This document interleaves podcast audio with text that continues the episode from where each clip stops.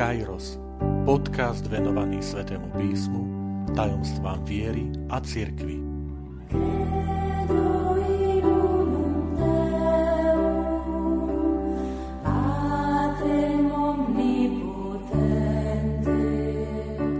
Tretia časť. Odpustky nie sú kupovaním neba, ale spaľovaním nášho egoizmu. Vitajte pri počúvaní tohto podcastu.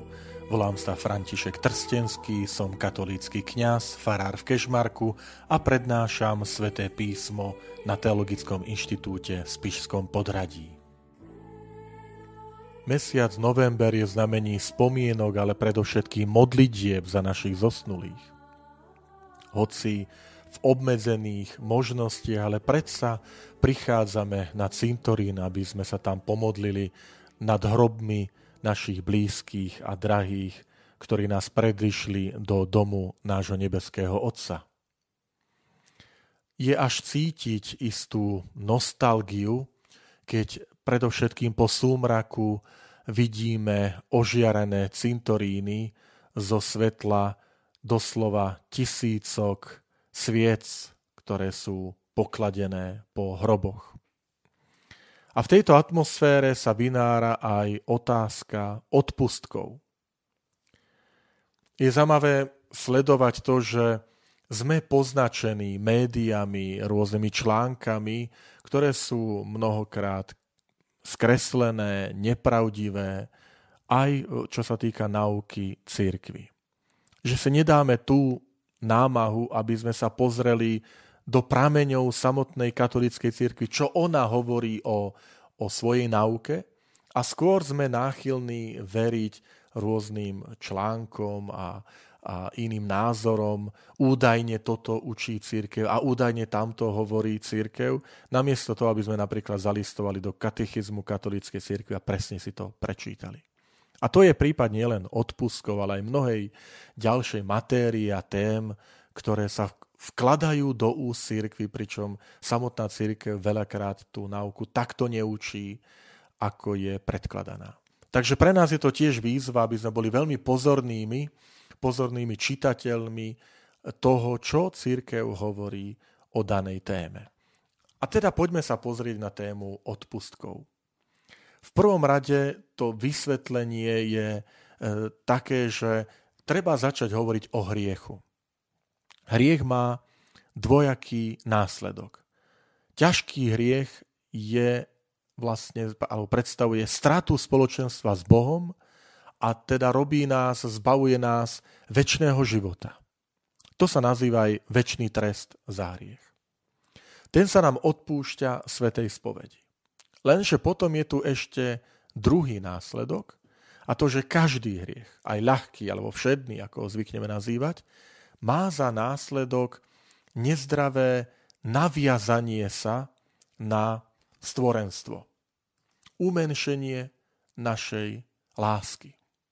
A my to máme aj v Svetom písme doložené, že Pán Ježiš často varuje, upozorňuje, aby, sme, e, aby naše srdcia neoťaželi pozemskými starosťami. Tak je to v Lukášovi 21. kapitole. Alebo nás pozbudzuje, že čokoľvek robíte, stále sa modlíte, e, proste všetko robte v mene pána Ježiša Krista. Takto napríklad Pavol hovorí v liste Kolosanom v 3. kapitole. E, to znamená, my sami pociťujeme, že keď prídeme, vyjdeme zo spovedelnice, ako sa ľudovo povie, tak tak nie sme úplne inými ľuďmi. Že si povieme, no áno, vyznal som sa, vyspovedal, Boh mi odpustil hriechy, e, zmil zo mňa ten väčší trest, ale ja stále cítim tú náklonnosť. Ja stále cítim e, to isté zranenie, že mám, mám tie svoje náklonnosti, e, ktorých som sa nezbavil len tým, že som sa vyspovedal. A tu je potrebné povedať, že práve odpustky sú tým prostriedkom, kde sa spaľuje, poviem, to naše sebectvo. Kde sa spaľuje tá, tá, tá naša nezdravá naviazanosť. V tomto zmysle sa mi páčia niektoré prirovnania, že ako to prirovnať, že čo je odpustok a čo je, čo je e, hriech, veď niektorí povedia, však som sa vyspovedal, bolo mi odpustené, tak čo ešte vymýšľate s nejakým, s nejakým odpustkom, s nejakou, s nejakým, nejakou vinou, ktorú ja tu mám, keď tá vina mi je odpustená. Tak dobré napríklad prirovnanie, hlavne pre mladých, ktorí hovoria, že predstavte si, že dieťa rozbije vázu a príde za mamou a prosí o odpustenie a, tak mama, ktorá má rada, to dieťa vidí, že to úprimne ľutuje a tak mu odpustí. No ale váza je rozbitá. To odpustenie vázu nevráti do pôvodného stavu. Alebo iní používajú príklad, že, e, že ste sa poranili a rana sa zahojí, ale jazva zostane. Ešte je potrebné, potrebné tú jazvu E, nejako vyhľadiť, vyčistiť. A to sú tie prirovnania, ktoré nám trošku pomáhajú, aj keď takým možno nie úplne presným spôsobom, priblížiť, že, že aké má následky hriech. Že hriech nie len ten, ktorý spôsobuje väčší trest a to odlúčenie od Boha, keď to je ťažký hriech, ale on narušuje aj tú štruktúru toho vzťahu e, s Bohom, jednoducho robí ma náklodným a keď tie všetné hriechy sa opakujú, tak, tak vzniká istá, istý zlozvyk, istá, istá náklodnosť, ktoré sa nezbavujem hneď ľahko. A odpustok znamená opačne, že to, je, to sú skutky kresťanskej lásky, ktorými ja zápasím s tými mojimi náklonnosťami. Ďalšia otázka je, že, že vôbec prečo církev Eh, odkiaľ berie to právo, že tu môže dávať a určovať, že za toto a za taký úkon bude eh, úplný odpustok alebo čiastočný odpustok, že idem na cintorín, pomodlím sa, môžem získať úplný odpustok, alebo sa pomodlím niečo iné, urobím dobrý skutok. Že odkiaľ to berie církev tú právomoc? Odpoveď je veľmi jednoduchá. Od Ježiša Krista, ktorý túto autoritu, túto právomoc zveril církvi, keď povedal, komu rozviažete, budú rozviazané veci, ktoré, čo zviažete na zemi, bude zviazané v nebi. Čo rozviažete, bude rozviazané nielen na zemi, ale aj na nebi. Takže táto moc e, pochádza od samotného Krista, ktorú my si uvedomujeme. Ak by sme toto spochybnili, viete, priatelia, tak môžeme všetko spochybniť. Odkiaľ má církev moc premieňať chlíba víno na tela krvi Krista. Odkiaľ má církev moc, že keď povie kniaz, ja ťa rozrešujem, že naozaj to nastáva, to rozrešenie. Odkiaľ má církev moc, keď povie, ja ťa krstím mene Otca i Syna, že naozaj sa zmýva dedičný hriech. Takže tu je, e, to má e, všetko svoje následky a previazania.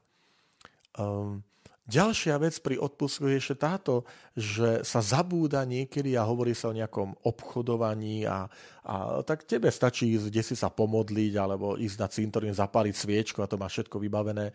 Ale veď buďme pozornými čitateľmi tej náuky cirkvy. Ktoré sú tie štyri podmienky, ktoré vždy tam musia byť prítomné pri akomkoľvek tomu odpustku? Svetá spoveď. Veď to je prijatie toho rozrešenia, tej, toho odpustenia, toho trestu za väčšného trestu za hriechy, ktorý sa mi zmýva. Ja musím ísť na svetú spoveď. Potom je to sveté príjmanie, to napojenie na prameň Eucharistiu. To, bez tohto nemôžem získať odpustok. Potom ďalšia podmienka je modlitba na úmysel svätého Otca. Niektorí sa pýtajú, že prečo? Prečo ja sa tu mám modliť na úmysel svätého Otca? Lebo tým vyjadruješ jednotu s katolickou církvou s jej hlavou, teda viditeľnou hlavou na zemi. Hej, pápežov zástupcom Krista na zemi. Lebo je potrebné povedať, že odpustky je niečo, čo sa dá získať len v katolíckej cirkvi. Čiže je to zjednotenie s katolíckou církvou. Ty si členom, si údom. Tu vychádzame aj z takej myšlienky, ktorú má apoštol Pavol, keď hovorí, že, že Kristus je hlavou tajomného Kristovho tela. My sme údy jedného Kristovho tela, kde hlavou je Kristus. A teda navzájom tie údy si môžu pomáhať. Ale nie navzájom bez Krista. Všetko to ide cez hlavu, cez Ježiša Krista. A potom eh, je štvrtá dôležitá vec, že vylúčenie akejkoľvek naviazanosti na hriech, hoci aj všedný. Čiže človek si musí dať zbudiť e, že áno, chcem sa chrániť príležitosti k hriechu, tak je to presné. Hoci aj všednému. A k tej, týmto podmienkam štyrom, ktoré vždy musia byť, sa viaže potom ešte nejaký piatý konkrétny skutok, ku ktorému je spojený to získanie odpusku. Napríklad, keď je to e, modlitba za zosnulých, tak je to návšteva cintorína, alebo na e, Porciunkulu 2. augusta návšteva Farského kostola alebo e, Františkánskeho kostola, na Zelený štvrtok účasť na, na sprievode so sviatosťou otárnou, na Bielu sobotu obnovenie krstných sľubov a tak ďalej, na Krista kráľa účasť na recitovaní hymnu alebo modlitby ku Kristovi kráľovi a tak ďalej a tak ďalej. To už je ten konkrétny skutok, ale musia tieto štyri byť tam spojené. Podľa čoho je ten odpustok, že hovoríme, že úplné a, a čiastočné? Uh, úplné, to znamená, že sa nám úplne odpúšťajú časné tresty. To sú, to sú tie jazvy. To je tá rozbitá váza. Čiastočné sú, že čiastočné. A teraz je otázka, no dobre, ale tak úplne a čiastočne kto určuje? Záleží to od mojej dispozície. Od mojej otvorenosti na tú spoluprácu s Božou milosťou. Čiže tam síce církev hovorí, že za tento skutok môže získať úplné odpusky. Môžeš získať úplné odpusky. Ale záleží to od teba, od tej tvojej disponovanosti do srdca, do svedomia, ktorej vidí iba Boh a on a ty rozhoduješ. Preto napríklad úplné odpustky alebo čiastočné, vôbec tá myšlienka, sa dajú získať len pre seba samého alebo pre tých, ktorí už sú zomrelí. Nemôže získať pre niekoho iného. A niekto povie, prečo? Prečo nie za niekoho iného? No tak, ako sa nemôžeš najesť na miesto iného, že ja sa najem a ty budeš síty, tak rovnako nemôžeš sa vyspovedať za iného, že síce sú to jeho hriechy, ale, ale ja sa za ne vyspovedám. Ale prečo za duše zomrelých? Lebo oni už sú v stave, keď si pomôcť nemôžu, ale tam církev múdro hovorí, že, že tieto odpusky za zosnulých sú len na spôsob príhovoru. Čo to znamená? Aby sme mali predstavu aj v tomto období novembra, že, že keď je taká tak počúvame takú výzvu, že pomôžeme dušiam voči si a tak ďalej. Treba povedať, nie ja mám tú moc, aby duša išla z toho stavu očisťovania, ak ešte sa potrebuje očistiť z toho sebectva, aj keď má odpustené riechy, do, do neba. Vždy je to Boh. Aj to treba povedať možno našim oddeleným bratom a sestrám z rôznych kresťanských spoločenstiev, že my vôbec netvrdíme, že to moja modlitba vytiahne nejakú dušu z očista, ale vôbec nie. Ja prosím Pána Boha, ak je to tvoja vôľa, ja sa obraciam na teba, Bože, pomôž tejto, to, tejto duši. Ale je to Boh pre Ježiša Krista, jedine Kristova milosť, ktorá spasí. Nie, nie našimi ľudskými silami. Čiže my len prosíme Boha, aby vo svojom milosrdenstve obdaril milosťami, očistil túto dušu a priviedol ju do, do väčšnej blaženosti. Ďalšia ešte e, v tejto súvislosti téma odpustkov je, že, že e, ako, ako to môžem sa modliť za zosnulých? Veď oni sú predsa zomreli, že čo im tam môžem pomôcť? Jednak je to v Svetom písme, máme v knihe Machabejcov, ktorá je súčasťou katolického vydania Svetého písma, že ako Juda Machabejský prikázal e, priniesť obety za zomrelých, aby prosil za nich o odpustenie ich previnení. A potom vychádzame z myšlienky takej, že ak, ak tvoríme všetci jedno Kristovo tajomné telo, tak ani smrť nás nerozdelí v Kristovi, lebo Kristus je prvotina toho skriesenia. Čiže nie ja mojou mocou, ale vďaka môjmu zjednoteniu s Kristom, cez svetú spoveď, cez sveté príjmanie, kde ja vytváram tú jednotu so živým Kristom, lebo mám milosť Kristov v mojom srdci, môžem Krista prosiť, aby on účinkoval aby on účinkoval. A milí priatelia, chcem vás pozbudiť k tomu, aby sme využívali tieto možnosti odpustkov a pripomenúť, že skutočne máme veľké možnosti. Ja vám chcem spomenúť e, niektoré, že, ktoré máme, poviem, denno-denne možnosti. Lebo platí zásada, že e, môžem získať úplné odpustky len raz za deň pre seba alebo pre duše zomrelých. Čiastočne môžem za deň aj viackrát. A zabúda sa napríklad na, na takúto vec, že každý deň, každý deň to chcem pripomenúť, môžem získať jeden úplný odpustok. Adoráciou pred Najsvetejšou sviatosťou, ktorá trvá aspoň pol hodinu. Potom vykonaním pobožnosti krížovej cesty. Ja každý deň sa môžem pomodliť krížovú cestu. Ja každý deň môžem ísť na adoráciu. Alebo potom recitovaním modlitby posvetného ruženca v spoločenstve, v rodine, v komunite alebo v nejakom zhromaždení veriacich. Alebo čítaním, nábožným čítaním svätého písma alebo jeho počúvaním v dĺžke minimálne pol hodiny. Toto je možné každý deň urobiť. Ja nemusím čakať na november.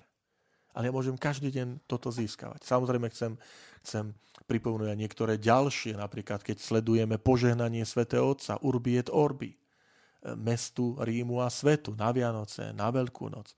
Keď sme na primiciach, na prvej svetej omši novokňaza, alebo keď sme, keď sme na duchovných cvičeniach, keď na, za jednotu, keď je týždeň modlitev za jednotu kresťanov, môžeme získať úplné odpustky. Keď si pripomíname na Veľký piatok utrpenie pána Iša a vykonáme účasť poklony Svetému krížu. Alebo v ten deň sa pomodlíme krížovú cestu. Úplné odpustky. Tých možností je naozaj veľmi veľa a potom ešte ďalších, ktoré sa zvajú čiastočné, čiže tamto záleží od tej mojej dispozície. Ešte jedna vec mi dovolte, aby som sa dotkol, a to je, že odkiaľ sa berú tá církev to, že odkiaľ tu dáva tie, tie milosti, alebo teda tie odpustky. Treba povedať, že prameňom je nekonečné zásluhy Ježiša Krista, jeho obety na kríži. To je prameň, to je ten poklad milosti, ktorý je zverený cirkvi, predstavme si akoby istú pokladnicu, z ktorej ona odovzdáva, otvára, dáva svojim veriacim tieto milosti, ktoré získal pre nekonečné zásluhy obety Ježiša Krista na kríži. Ale nie len to. My sa pýtame, tieto obety svetých za tie 2000 rokov existencie cirkvi, obety, seba zaprenia, dobré skutky, modlitby, to isté, každodenné modlitby, seba zaprenia, to sú tisícky, ktoré dennodenne veriaci obetujú za, za spásu duši, za svoje e, potreby a tak ďalej. Idú do vzduchu? Nie. Oni sú súčasťou tej obety Ježiša Krista. A teraz niekto povie, to si ako dovolujeme povedať? Dovolujeme si to povedať na základe slov svätého apoštola Pavla, ktorý hovorí, na vlastnom tele doplňam to, čo chýba Kristovmu oslávenému telu. A my sa pýtame, môže niečo chýbať Kristovmu oslavenú telu? Samozrejme nič. Kristova obeta je dokonalá. A teda čo to ten Pavol hovorí? No tie svoje obety, tie svoje kríže, ja spájam, ja sa pripájam k Ježišovi Kristovi, stotožňujem sa s ním. Prinášam ich pre Krista, pretože som veriaci, ja ich obetujem spojený s Kristom. A toto vytvára ten nekonečný poklad modlitieb, obety Krista jeho svetých, nás, každodenné obety, seba zaprenia, modlitby, skutky dobré, skutky milosrdenstva, telesného, duchovného, to vytvára tento, tento poklad, z ktorého církev na základe moci udeluje tú možnosť týchto, tohto spaľovania egoizmu. A tak vám všetkým chcem zaželať, nám všetkým chcem zaželať, aby sme, aby sme boli tí, ktorí, ktorí budeme budeme e, spaľovať tento egoizmus, ktorý budeme spaľovať túto náklonnosť e, k hriechu, k stvorenstvu, aj k tým našim zlozvykom, aby tá naša láska bola čoraz čistejšia, čoraz viac sa pripodobňovala tej nekonečnej a prečistej láske, ktorou Boh miluje človeka.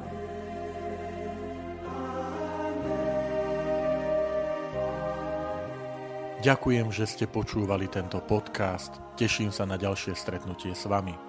Sledujte naše aktivity na web stránke farnosti Kežmarok www.fara.kezmarok.sk alebo na Facebooku farnosti Kežmarok.